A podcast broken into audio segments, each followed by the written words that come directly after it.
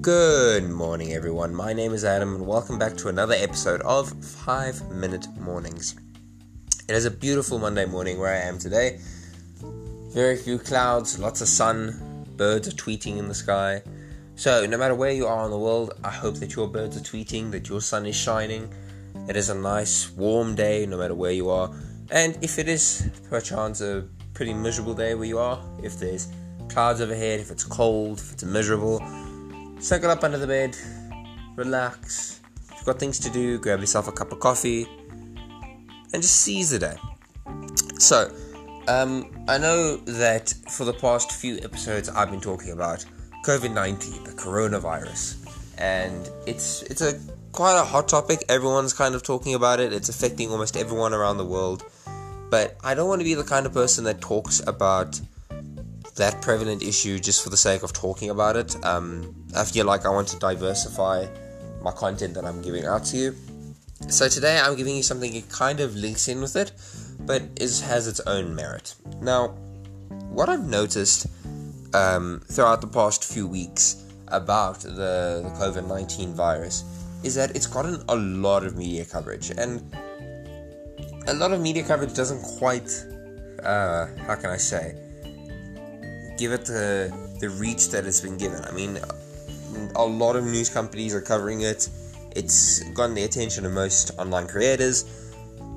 But I've noticed one thing in general that I, I've noticed a pattern is a lot of scenarios out there explain it as these circumstances, the situation that we all face or just the virus.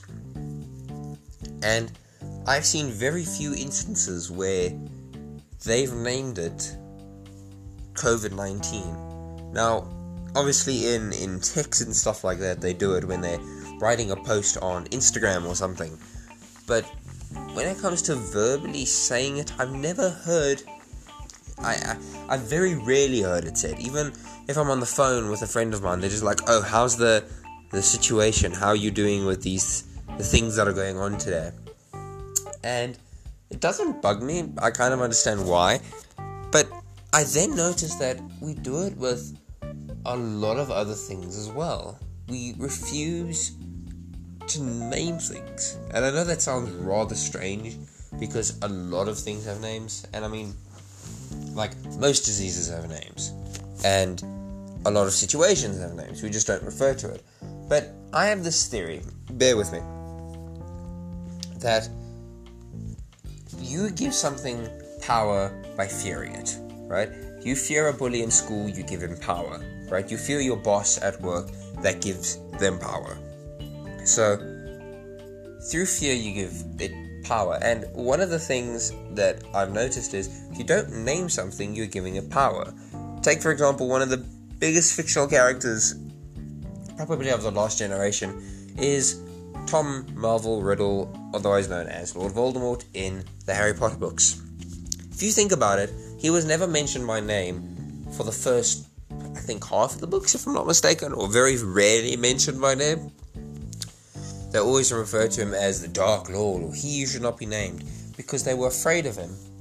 Now, I noticed that this may not be the most prevalent issue, but it's something that I did want to address because if you think about it, if you just refer to the situation as the situation or circumstances, then it's kind of giving it more power than it has. And I think that applies to just every situation that we face. If you say that, you know, ooh, excuse me, something's stuck in my throat, it's very dry.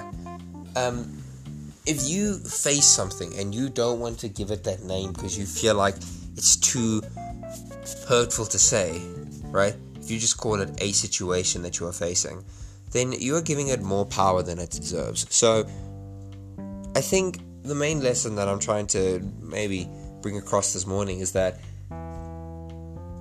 don't give so much things that meant that much power. If you name it, you're merely addressing an issue. So, for example, the COVID 19 virus. I know it's a, the most prevalent example today, but if we just don't say circumstances, how are you dealing with COVID 19? kind of thing. It gives it a more, I wouldn't say casual vibe about it, but it just makes it that we can all talk about it without feeling scared of saying it, right? It's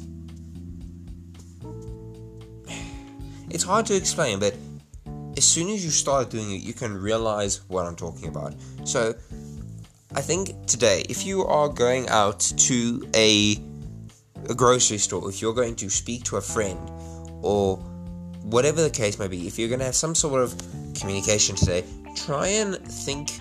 It, it, obviously, if it comes up in conversation organically, think of a topic that is is what's the word I'm looking for?